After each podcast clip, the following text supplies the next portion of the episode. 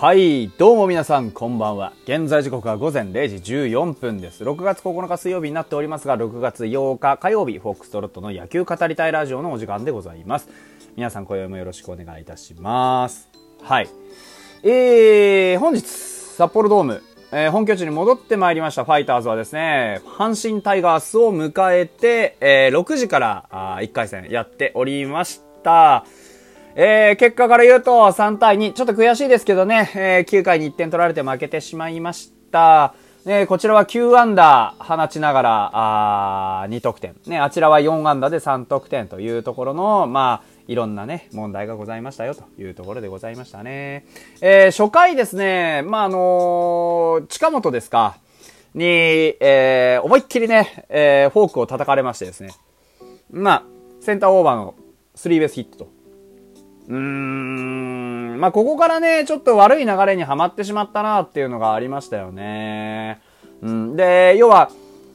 選手点は絶対やりたくないという展開なんですけど、ちょっとそれを意識するあまりね、あの、次の中野にフォアボールを出し、マルテのところでもフォアボールを出しというところで、結局ノーアウト満塁っていう大ピンチを背負ってしまったんですよね。うん、ここちょっと噂らしくなかったなっていうのは当然その立ち上がりでなかなかうまくいかないってことはあるんですけど、やはりちょっと警戒心が高すぎて厳しく行き過ぎましたよね。うん。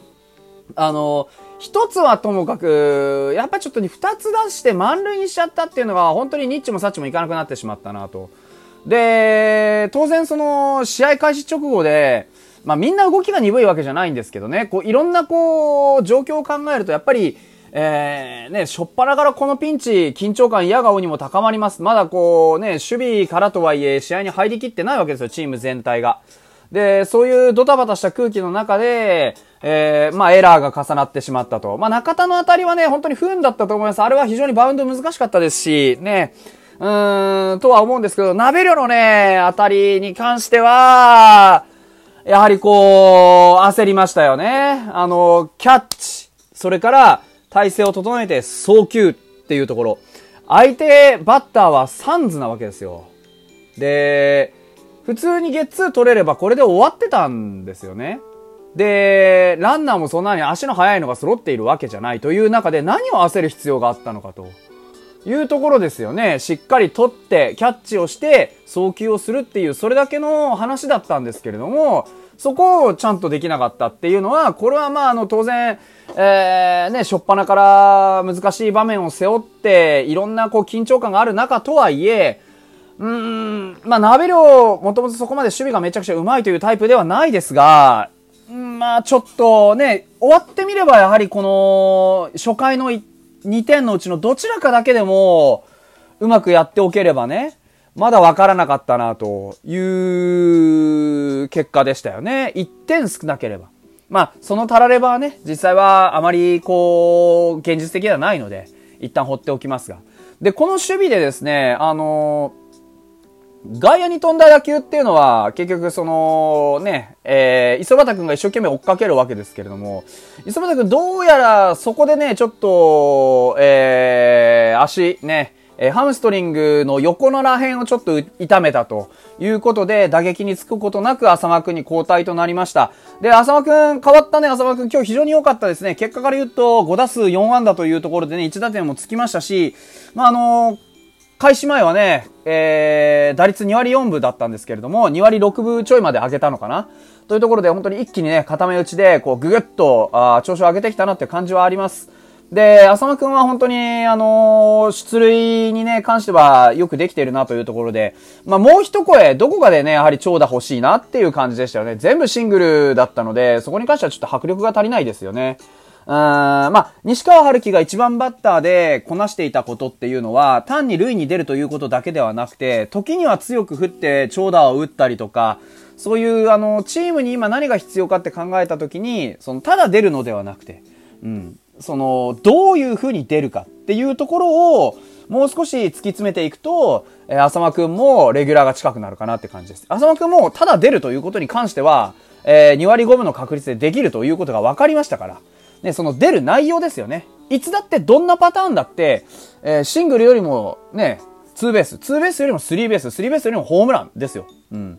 ですから、あのー、一番はとにかくね、今うちのチーム全体で、今日なんかが特にそうでしたけども、あの、獲得した塁の数が足りないというところがありますから、そこにしっかりね、フォーカスして、えー、チーム全体でね、やっていかないといけないなというふうに思います。まあ、でも、いずれにせよ、浅間くんは、すごく今日は頑張っておりました。ね、一時同点に追いつくタイムリーも打ちましたし、非常に中身濃かったと思いますね。はい。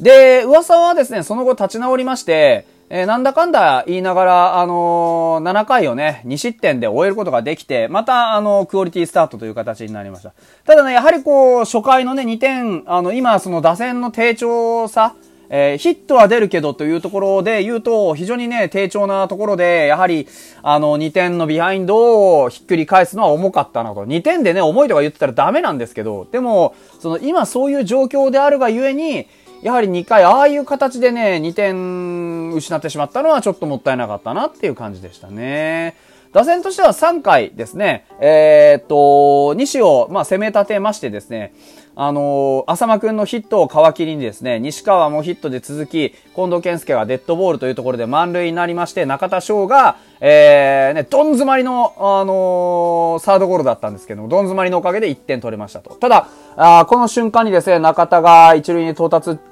する、しないぐらいの時からちょっと腰を押さえて立ち上がれなくなりましてですね、どうやらあの腰のあたりに違和感を覚えたというところで、ここで、えー、交代となりました。交代の相手は高浜くんでしたね。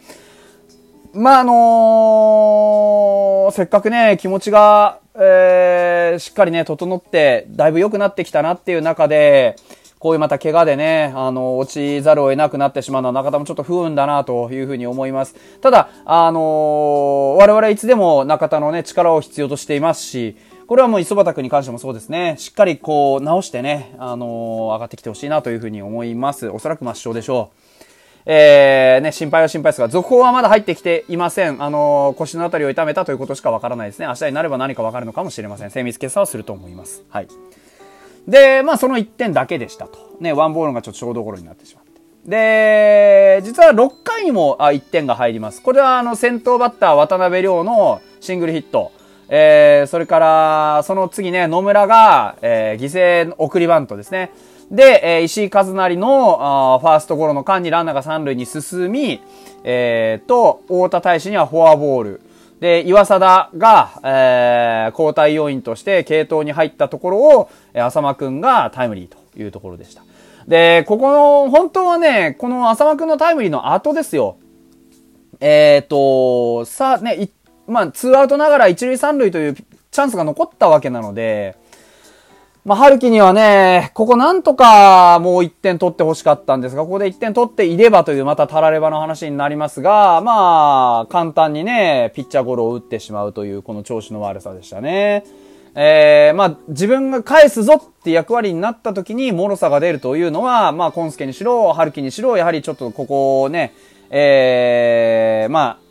何週間かはずっと続いております。やはりあの、ロングヒットがあって、アウトカウントの少ない段階で、その、ね、得点できるという状況を作らないと、えー、ヒット以外で点が入らない、確率が悪いということになってしまいますのでね。うん、まあ難しいところでした。が、あのー、実際浅間くんのね、えー、タイムリーでここは追いついたわけですから。で、太田もね、よく、ここは本当にね、ブンブン振り回さずに、しっかりボールを見てね、えー、フォアボールで繋いだというところを見れば、太田の、まあ、代打太田のね、えー、ファインプレーだったとも言えると思いますし、ここは本当にね、あの、かなりいい場面でした。